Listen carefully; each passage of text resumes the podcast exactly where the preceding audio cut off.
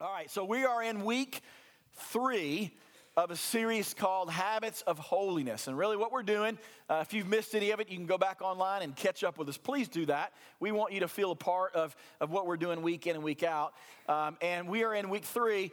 Uh, we're talking about habits of holiness that we as Christian people are called to practice, not for salvation, not for righteousness but because God has already saved us and already declared us righteous before His eyes. And nothing will ever change that for those in Christ.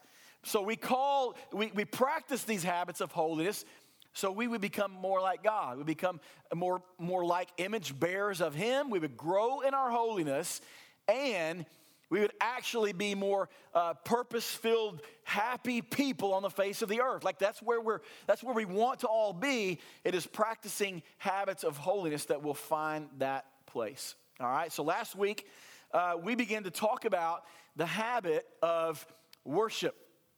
If we could be a people that would start to habitually practice personal worship, familial worship, and then communal worship here on Sunday, we would grow in the holiness of God. We would become more like Him, and we would find our greatest joy in those things. Today, we're going to move and transition into the habit of Bible study. Uh, now, most of us would agree here today that we all should go read our Bibles more. So I want to let you know out of the gate, my hope is to go kind of beyond that. that that's, a, that's kind of a given here. Um, most of you might dabble in your Bible. Uh, some of you, some of you may not own a Bible. If you don't own a Bible, please come see me afterwards. We'll give you one. Uh, but I think for many, it's a, there's a dabbling of the scriptures, a reading in that. Uh, some read to uh, completion, just to say that they did it, kind of mark it off the list. Uh, while others regularly study the scriptures, they have a healthy appetite, uh, thirst for the word. It gives them life. It is the compass to which directs all of their thoughts and actions in life. Uh, so praise God. But but the point for all of us is is none of us ever graduate from Bible University. Uh, we want to take that idea of reading the Scripture today specifically and move into a place where we would uh, call you to a deeper study of the Bible. All right? There's a growing uh, movement or, or, or, mindset today um, of this idea of experiencing God. Like that, that there's these multiple forms of ways that I can experience God. And yes, there's ways you can experience God through general revelation. I can walk out in the morning, I see the sun, the moon, the stars, uh, the planets, the creation. And yes, there's a general revelation of who God is. Uh, but the primary way to experience God is not through a sign in the clouds, a chirping bird outside my window, or a picture of the, the Virgin Mary in my Cinnabon, right? That's not, that's not how we experience God. We experience God primarily through the personal revelation of Himself through the Scriptures.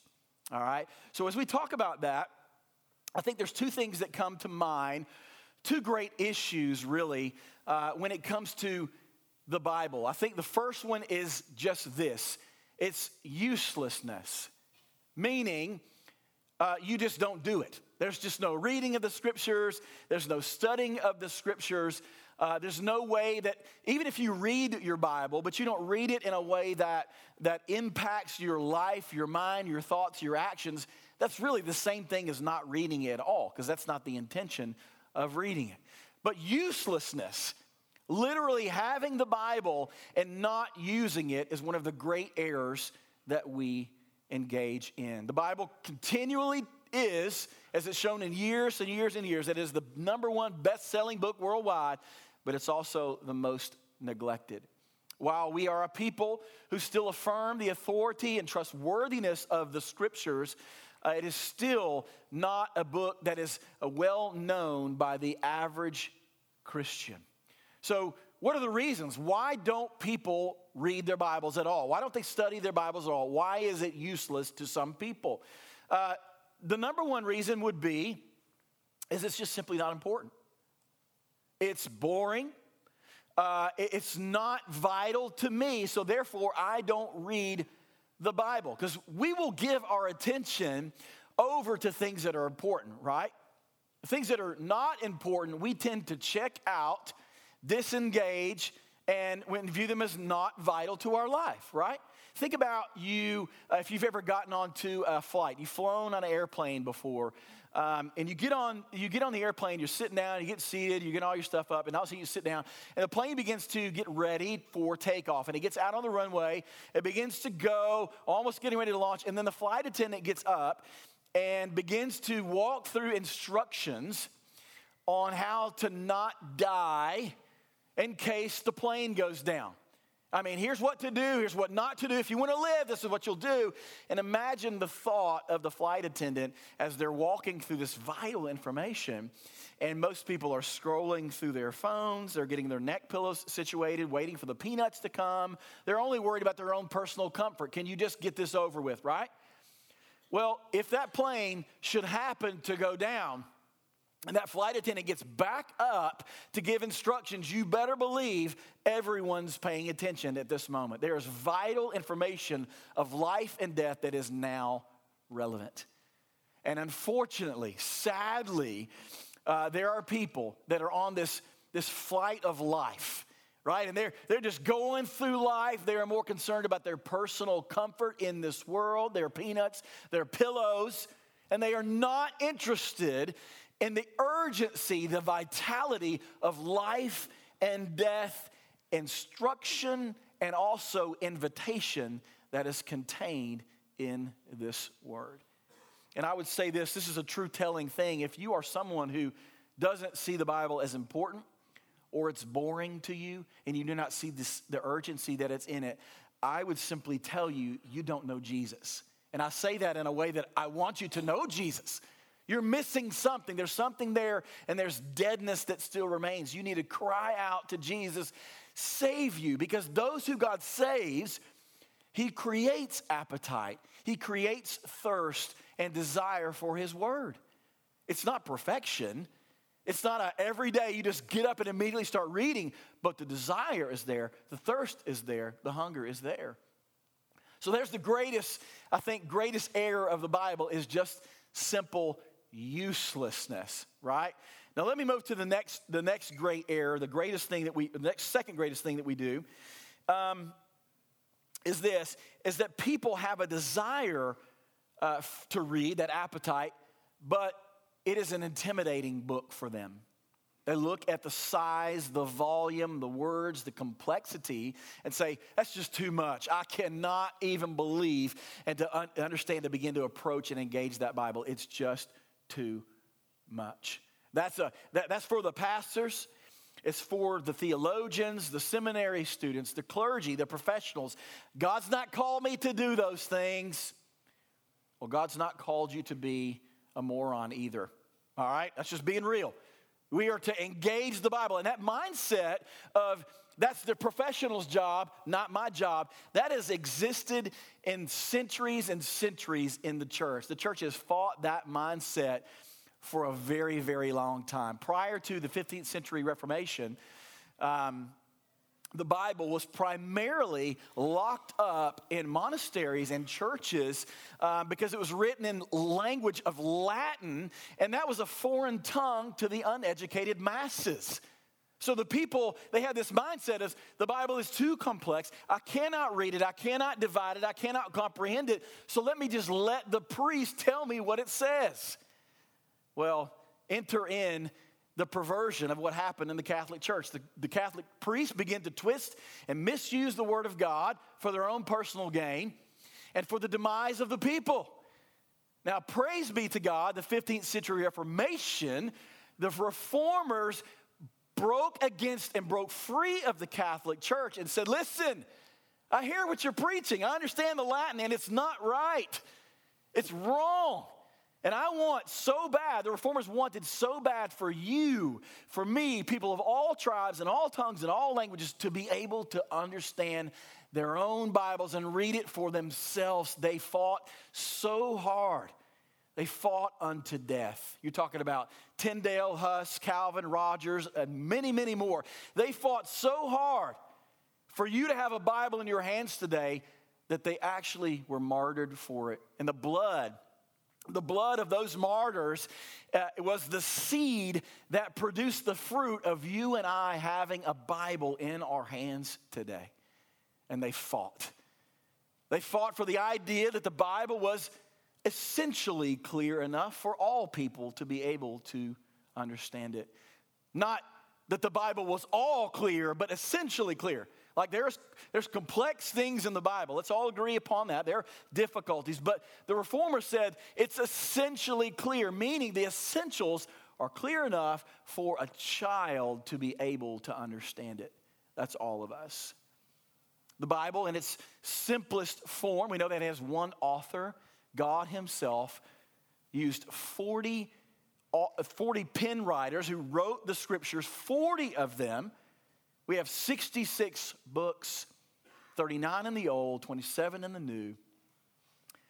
It was written over three continents over 2,000 years, but yet it is just one story. It's one story. It's not a self help book, it's not a GPS for your life. It's not a resource guide, it's one single story, and it's all about Jesus. Genesis, Jesus. Exodus, Jesus. Deuteronomy, Leviticus, Numbers, Revelation. It's all about Jesus, Jesus, Jesus, Jesus, Jesus. It's about God rescuing and redeeming people from all tongues and all languages of all the earth, reconciling them back to himself because they are sinners. In simple form, the Bible is this God is good, we are bad, and Jesus saves us. That's what the reformers fought for. So it is for all people to understand, it is not for the spiritual elite people. So I've given you clearly one big error, and it's just the uselessness of the Bible.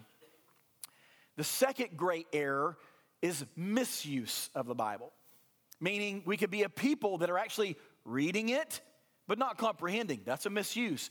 Or reading it, taking things out of context, misusing the Bible. Misusing the Bible is very dangerous. All right? Uh, you may have heard a story about this guy, and this might be actually you, so you can laugh about a little bit if you find yourself doing this. He was a man who wanted to experience the will of God for his life, a magical revelation from God. God, show me something. I need to hear from you. I, I want to experience God. And he just decided he would get his Bible out, close his eyes, and he was just going to thumb through the Bible, and all of a sudden he's just going to point his finger in the middle of it, and God was going to have a word for him. This is called lucky dipping. Don't do this. It's not good. All right? So he he lucky dips and puts his finger down and he lands on Galatians 5:12. I wish those who are upsetting you would go castrate themselves. That's funny. You can laugh at that. All right? It's funny. He's like, whoa, whoa, hold on now. That can't be right, Lord. Surely that's not where you want to take me. Let's try this again. Let me lucky dip again. And uh, he, he just does it again, closes his eyes, he puts his finger down, and it says, Go and do likewise. he's like, Oh, God, who? Really? Lord, this you're not telling me to go do this. I know this is a joke. Let's go third time. Third time's a charm here. And he thumbs through it again and he just lands and it says, What you're going to do, go and do it quickly. Ouch. That's what I'm saying on that deal. The point is this Listen, it can be very dangerous to misuse the Bible. And that's all, that's, that sounds funny and comical, but listen, I believe that sometimes we can do our Bibles that way. We can flippantly grab it, go through it, um, and just kind of wave it around like it's this magical wand thing. And it is very dangerous to do those things. So these two great errors of uselessness and misuse has done something in the church today. It is a great scandal in the church of 2019, and it is Christians without Christian minds. Christians without Christian minds. People who love Jesus. They come, attend church, they serve church, they worship, they sing, come carrying their Bibles underneath their arms, but they don't know their Bible. So therefore, they can't think like Christians. They don't have Christian minds. They don't have world, they, they, their worldview is shaped by the world, the secular mindset, instead of the Bible. So, what happens when things in the world begin to press in about abortion, sexuality, marriage, sexuality, uh, uh, marriage, divorce, uh, you just roll it all out, all of those things, they say things like, well, I believe this, or I feel it's this, or I think it's that way. They, they wander around because they don't know what the Bible says. They're tossed around by secular things, every wave of doctrine, because they don't have biblical convictions. And this is just, it, we have to change this culture because what, it's, what it does is it produces Christians, immature Christians, literally people who love Jesus. They come to the faith, but they wallow around in spiritual adolescence for years and years and years because they don't study the scriptures. They play around and wade around in the kiddie pool of Christianity, despite that it's always warmer in the kiddie pool, if you know what I mean by that. They don't dive deep into the ocean of the scriptures, the depth of them, right? So I, I, I want this to happen with our church. I have a desperate desire for you uh, and, and me, and this is that we would grow out of babyhood and childhood. That we would become adults, disciplined, hungry, thirsty, zealous adults who grow in the likeness of Jesus, grow in holiness, and start to habitually read and study the scriptures. All right, so let me pray and then we're going to get into the text. I know that was a longer intro than usual. Uh, thank you for staying with me. We're going to let the word do its thing. Let me pray. Father, we lift you up. We lift you very high today, and we thank you, Lord, that you have uh, chosen to reveal yourself in a very personal way, a way that the people of old would long to have the revelation that we have in our very hands. Thank you for showing us your character, your nature, your loves, your desires, the things you hate, the things you want us to do. God, create in us that appetite, that thirst. Compel in us to grow in the understanding of who you are. And we require you to do that, God. By your grace, would you do that in us? In Jesus' precious name, amen. All right, go Second Timothy chapter 2 and verse 14 is where we're going to start. Uh, let me set up some context. This book uh, is written by Paul. He's in prison. Most believe that this is his last letter that he wrote in the New Testament. And he's writing to a young male, timid pastor named Timothy. And the culture in the church that Timothy is in, like many of the churches in the New Testament, were full of uh, persecution and also false teaching. All right, people were persecuting the Christians, and there was a lot of false heresy going on in the church. So he's writing to that guy here, and let's read what he says here in 2 Timothy 2 14 through 18. Remind them of these things and charge them before God not to quarrel about words which does no good, but only ruins the hearers. Do your best to present yourself to God as one approved, a worker who has no need to be ashamed, rightly handling the word of truth. But avoid irreverent babble, for it will lead people into more and more ungodliness. And their talk will spread like gangrene. Among them are Hymenaeus and Philetus, who have swerved from the truth, saying that the resurrection has already happened. They are upsetting the faith of some. Now, he is encouraging Timothy to be a good soldier, to be bold, to stand firm against the persecution and the false teaching, and telling him, hey, Timothy, your primary job as pastor of this church, man, is to present yourself as an unashamed workman, working for the approval of God and rightly handling the word of truth. Underline 15 in there because we're going to get to that in just a moment. But that's what he told him to do. He didn't say, hey, Timothy, man, I need you to really fill the seats up at this church. It's looking a little thin. There's some empty seats in there, man. Do what you got to do to put on an event, get them there, man. I need you to, as your primary thing, Timothy, I need you to make sure everyone at the church likes you, Timothy. I need you to do it all, man. Have everybody come to you, Timothy. You got to be the man, Timothy. It's not what he says. He says, What I need you to do, Timothy, is to stand up and be unashamed in your preaching of the word. Seek the approval of God and rightly handle the word. And I read that as a pastor and I'm like, all right, that's what he's called me to do. That's what I'm supposed to do. That's what I do for you. That's what I'm supposed to do for you. To stand up unashamed and preach the word of God to you, seeking the approval of God and not of man, to rightly handle the truth. That's what I do here. That's what I'm supposed to do. Not fill seats, not preach in such a way that everyone likes me, seeking the approval of man instead of the approval of God. Let's not make the mistake here, though, of saying, I'm not a pastor, I'm not male, and I'm not called to do these things that Timothy's called to do. This is the charge for all of us who possess the scriptures, the word of truth in your hand. You all possess it, whether you physically think so or not. You are rightly charged, just as Timothy is, to rightly handle the word of God, to be unashamed to preach it, to teach it unto the approval of God. This is not just a call for the clergy and the pastors. So let me say this up top. Listen, you, don't, you can't use deniability.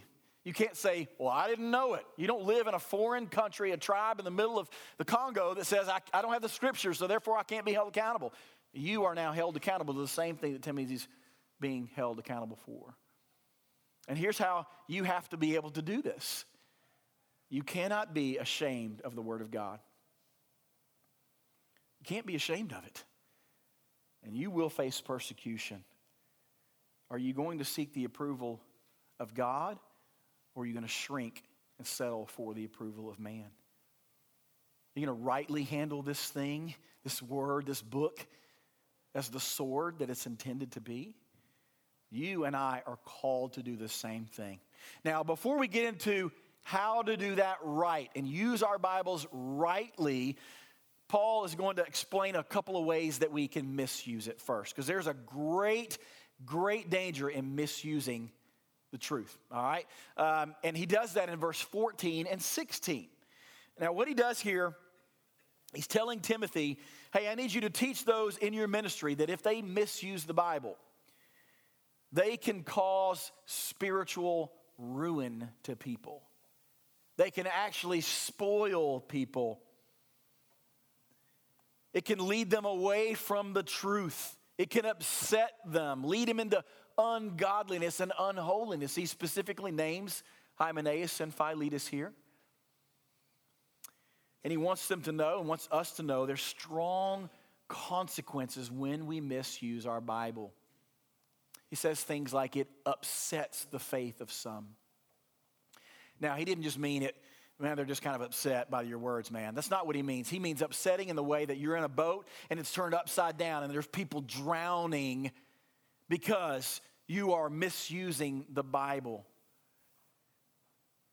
The improper use of the Bible is clearly not an innocent, harmless activity. Think about yielding a sword. And you got a sword in your hand. If you're a, a Christian, and your Bible is your sword, and you can do great, great danger if you're just recklessly slinging that thing around. Or you can use it and yield it with precision and rightly handle that sword. So here's two ways Paul tells us that we can misuse the Bible. All right, dangerous ways that lead to people's ruin. They, they twist them up, they lead them away from the faith. First thing he says is we can misuse the Bible when we use it for knowledge and not practice. All right? And what he's doing here, he's combating this idea of what is called Gnosticism. All right? He's got a couple of uh, Gnostics in the church. He names them Hymenaeus and Philetus. And what they do is, is they have a lot of knowledge about the scriptures, but it doesn't lead to practice. That's what Gnosticism is. fat heads, but it does not produce humility and it does not produce holiness in the reader. And that is a great way for you and I both to misuse our Bibles. Filling our minds with the things of God, thinking that our intellectual assent, we can sit around and squabble with irreverent babble with people about non gospel things and think we're higher and mightier than everybody else. Discussing things of end times and just constantly debating mysteries of the scriptures when there is no fruit, that we can actually ruin people if we do that. And there is a great, great danger for all of us. There's even a, a movement in the past 10 years of a younger generation of believers who are Gnostics. They fill themselves with knowledge of God, but they don't practice what they, what they believe and study. And it is a dangerous combination when you have knowledge and you have pride. We are people who study the scriptures, and it should lead to holiness to humility. And anytime it's not producing that in us and we're not using it for the benefit of other people, we're being stingy Christians, Gnostics here. And there's a great warning behind that. Now, clearly, Paul's not saying knowledge is bad. So we shouldn't be a people that says, hey, I don't want to be like that guy. I don't want to be like the jerk for Jesus who knows a bunch of stuff, but he lives horrible. I'm not going to go study the deep things of God. We shouldn't do that either. We should study the things of God. We should study theology on our knees, and it should create humility and holiness in us. So let's not recoil from those things. Now let's go to the second one. The second misuse of the Bible is to use it for worldly gain. For worldly gain, meaning I'm going to study this, I'm going to read this because of what I can get out of it. Prosperity, if you will. Now, Paul here says that those who preach for worldly gain, he calls it irreverent babble, meaning today in our culture, the greatest form of irreverent babble is the prosperity preachers preaching a health and wealth gospel. You know what I'm talking about? Follow Jesus, and your life will be healthy, wealthy, full of blessings, just all of these things. Paul says that stuff right there, it ruins people and it spreads like gangrene. You know how false teachers who preach that stuff, like it's easy to get a following with false teaching. If we wanted to, if I wanted to fill these seats up that I see empty, I promise you I could change the way I preach and I bet they'd be filled up in two weeks. I'd tell you how awesome is. If you just give all your money to the church, your life is going to be awesome. If you just give your life to Jesus, you're going to get the car, uh, the family, the wife, the husband. Your life is going to be so prosperous if you would just follow Jesus. We'd probably have to move to four services here in about three weeks. It's easy to get false teachers a great following. Why do you think Joel Osteen has so many people at his church? Yeah, I said it.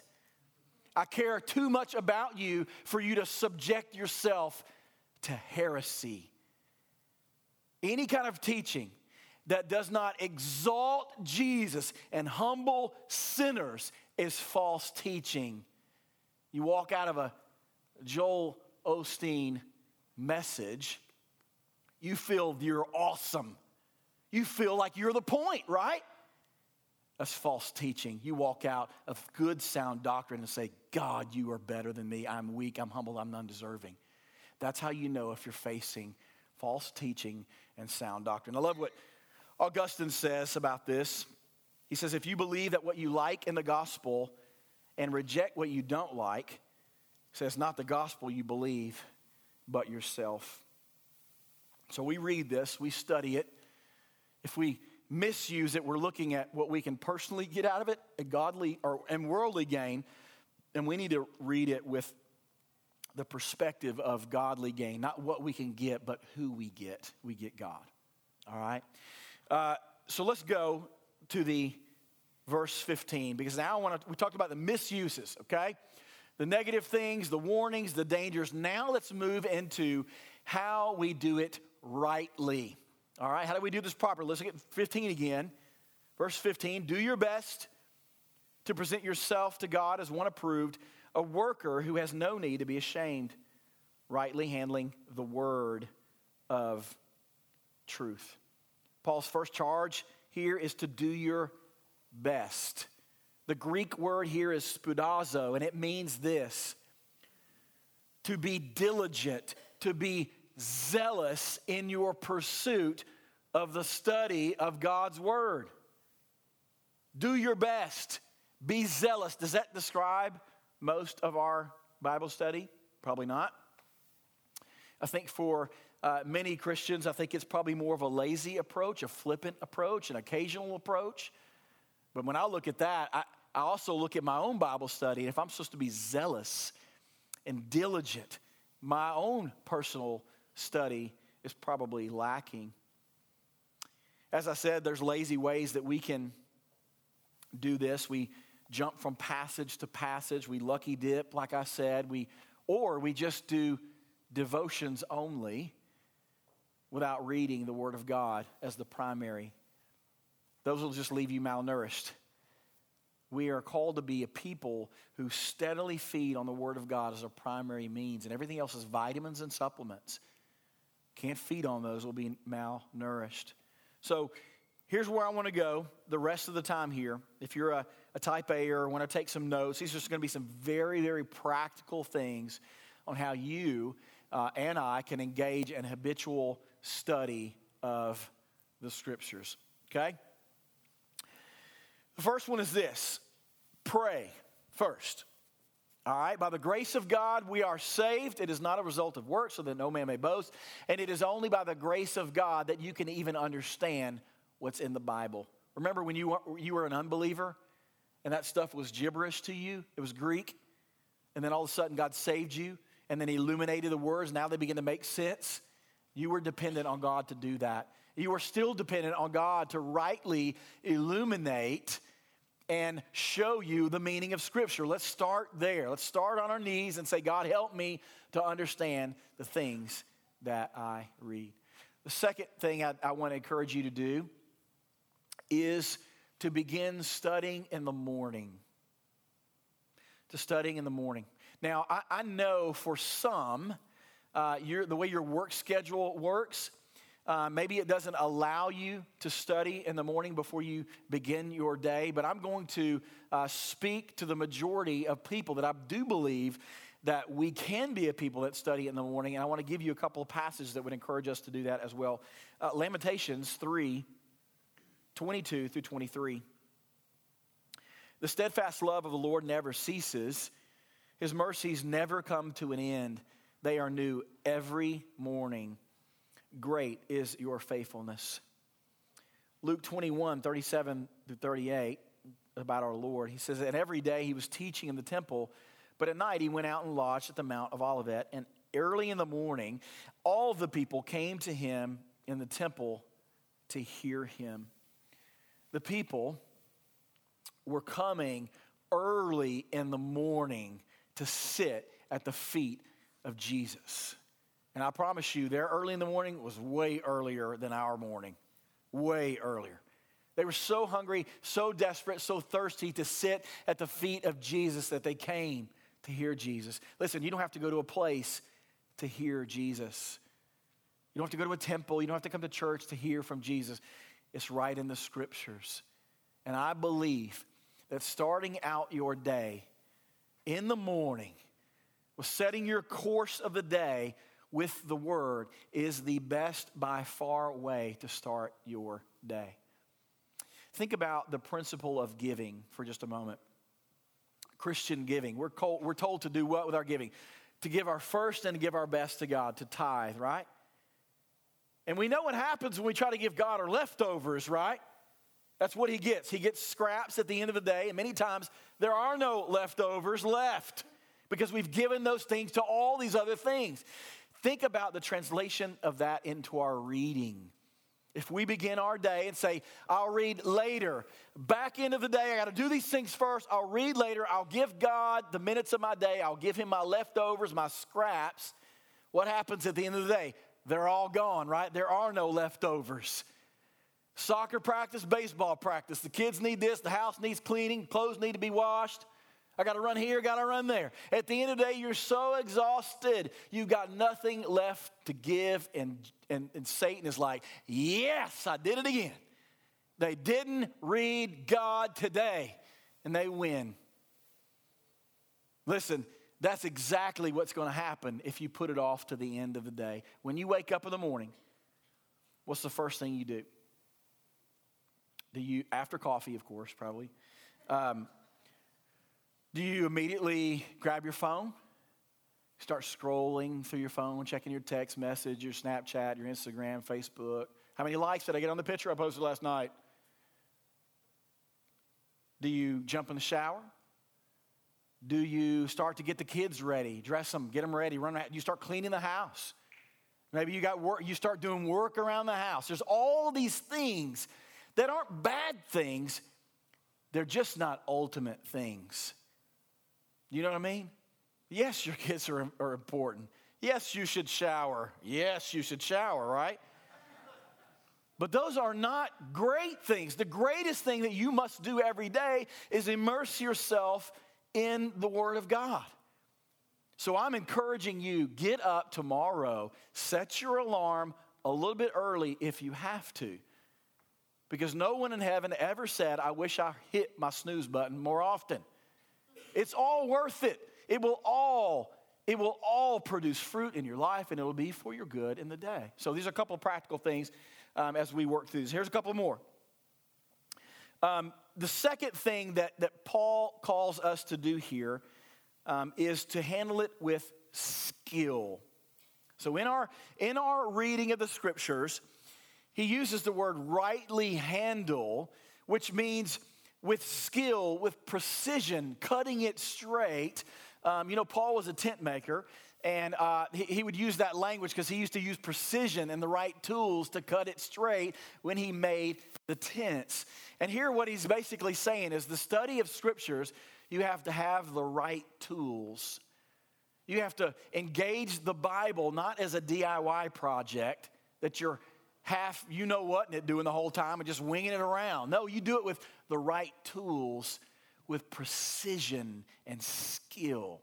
So I've got a few ways to give you to help us on how to do that properly with tools. Let me say this first. I had a lady come up one time um, several months ago, and she came up after a sermon, and we were talking about the word and encouraging people to get in the Word, that kind of thing. She comes up, she says, Hey, when's the next Bible study? When's the next women's Bible study here? Because I really just need to get back in the Word. And my heart broke. Here was a lady that thought that it was dependent upon the church organizing an event with Bible study before she could engage her Word. And listen, we've got to break that mindset. This word is available for you. People died so that you would get up every morning and be able to read the scriptures for yourself. And you are not dependent upon the organization of the church to manufacture events for you to do that. You personally worship and feed in your, in your own word at home. And then when we do Bible studies, and then when we do classes, we come together and we encourage and we admonish one another. We sharpen one another like iron, right? But we don't sit around and don't study and wait for the church to do it for us. We have to change that culture. The second thing I would tell you is to handle your Bible like a mine instead of a museum. When you get into the scriptures, uh, you can often look at it like the museum, right? It's such big, it's huge. You, you, you, you just kind of scan over it. It's so massive. Uh, I went to the Creation Museum a few months ago, and that's what I did. I walked through it, and it's so big, it's so huge that you can't really really stop in one area and really dig into one specific thing. You're seeing a 50,000 foot view. And that's not a good view when we're reading our Bibles. We need to read our Bibles as miners and not as museum goers. We need to be able to stop, pause, slowly get out a pick, get out a shovel, and dig for the deep things because the deep things is where we find gold, life giving gold. A balm for every single sore and every wound in our life.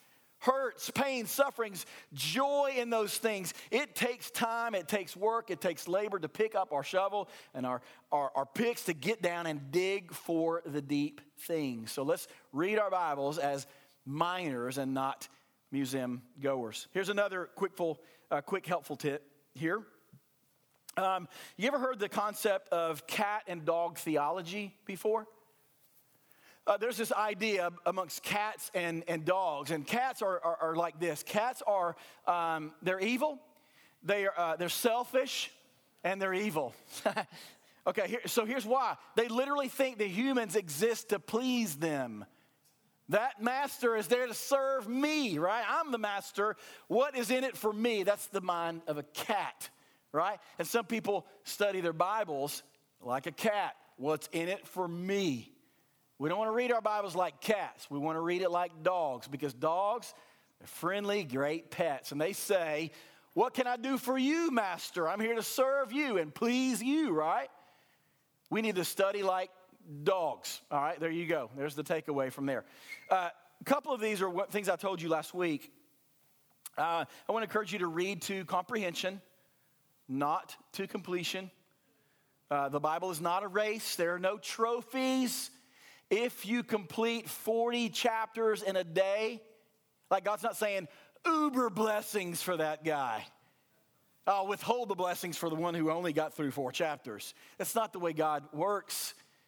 Man, read to comprehension, not to completion, to check off. There's no speed, there's no race here. Here's another one lean on good resources, the right tool in your hand. All right? So let me say this. If you have a if you have a KJV Bible and you don't understand it, but you're toting it around because grandma gave it to you and someone told you a long time ago that it was the purest version of the Bible, but yet you still don't understand it, you don't comprehend it when you read it. Do yourself a favor and gettest thou a different version. get one that you can read. Now, listen, if you can read your KJV and you comprehend it, that's all good. I'm not saying don't do it. But man, if you're like me, I need some help sometimes in translating it to the language that I speak, which is English. Man, get another resource to help. I think grandma would want you to understand your Bible more than just being traditional. I do. You can still have that Bible. I'm not saying get rid of it. Just hear what I'm saying on it. But there's so many other good resources that you need to put in your hand a, good study Bible, an ESV study Bible, CSB study Bible, a New King James Version study Bible. There's all a lot of different versions that you need to put good tools in your hand that will help you comprehend the scriptures. Uh, another piece here We've got apps uh, on the LifePoint app, okay? Uh, I, always want to point you and direct you to that because we have resources on the app, Bible reading plans. I, my hope that you would get up tomorrow morning if you're like, hey, I'm getting the charge, I'm going to go study tomorrow. Don't just pick up your Bible and say, where do I start? Go on the app. There's Bible reading plans, very strategic, methodical, that will help you stay on course. Uh, you can get those through the YouVersion app as well. But start out with a plan uh, that will help you be more disciplined in your study. Uh, another thing I would say is this there's a, some of you read a lot of good Christian books. And there's a lot of good books about the Bible, there's a lot of good books about Jesus, but they are not meant to take the place of reading the book. All right? So if you, you like the short reads and you're reading all these cool books, that's great, but put those down if you're not reading the Bible as your primary source of feeding. They are to be done instead of. Listen to what J.I. Packer says about this idea. I, I want to set this up because I, I want to identify with you for just a moment because it's hard. It is hard to stay disciplined in the habit of studying the scriptures. It's just difficult. I'm right there with you. And I want to tell you one of the biggest reasons it is difficult, all right, is because of what J.I. Packer says here about the devil. Listen to what he says. The devil is engaged against the Bible and hates every word in it. If I were the devil, my first aim would be to stop people from digging into the Bible, knowing that it is the Word of God, teaching men to know and love and serve God. I shall do all I could to surround it with the spiritual equivalent of pits, thorns, and man traps to frighten people off. Listen, that's what the devil is going to do in your life tomorrow. He's going to put pits, thorns, and man traps in your way to distract you from studying God, knowing God, loving God. Everything, the full assault of the devil is coming at you tomorrow. And he knows more scripture than we ever will. We don't defeat Satan by carrying our scripture, carrying our Bibles. We don't even defeat him by quoting the scriptures or quoting our Bibles. We defeat him by studying the scriptures and practicing the scriptures. And I just, like I said, I just encourage you that you would begin starting these things tomorrow. I'm gonna, I want to lead you through a response time. I want to lead you through a response on how we would be able to do this. I think the first thing is, is would you call yourself an unashamed worker of God? Meaning you're just, you're completely unashamed of proclaiming the Bible to people in this world. Is that you? If it's not, this is confession time. I would ask you to ponder on if you are seeking the approval of man or are you working for the approval of God? And then I would say, are you rightly handling the truth? Are you diligently handling it? Are you doing it with skill? Man, I, if you're like me, my answer is no. If I'm being honest with you, if I'm supposed to meditate on the word all day and all night, honey to my lips, love it with everything I've got, I fall short. So, what I do when I'm getting ready to do is to confess those things to the Lord. What are the things in my life that are keeping me from studying the scriptures? I'm going to ask you to do that. And then I want you to turn to a place of repentance, meaning, what are you going to do about it? What are you going to begin to do tomorrow, tonight, whenever you do? What are you going to begin to commit to to start habitually worshiping through the study of the scriptures? Write it down. I'm going to do this plan. I'm going to start tomorrow. I'm going to wake up 30 minutes earlier than usual. This is what I'm going to do starting tomorrow. So I'm going to pray, um, and then you, you are just going to sit where you're at to work through that. The band will come up and they're just going to let y'all have that space and that time with the Lord. And then when Brad leads us to the next step, we'll do that. Let me pray for us. Father, we have read your word. It is cut through to us, it's gut punching, it's face punching, it breaks our bones, it shows us how uh, we are short of your glory. Father, we admit as a people that there are times where we are ashamed that we do not proclaim your word. We shrink back for the approval of people. God, would you embolden us to move beyond that, that we would get that in the right order, that we would seek your approval and not be ashamed workers. God, I just pray that this would be a time of humility. Father, I pray for those that might be sitting here that do not think the Bible is important, that think the Bible is boring, that it's not vital for them. God, would you, in this time, would you wake them up? Would you put such a heavy burden and an uncomfortable grace in their belly that they cry out for you to save them? Life is found in your word. Thank you for giving it to us in Jesus' precious name.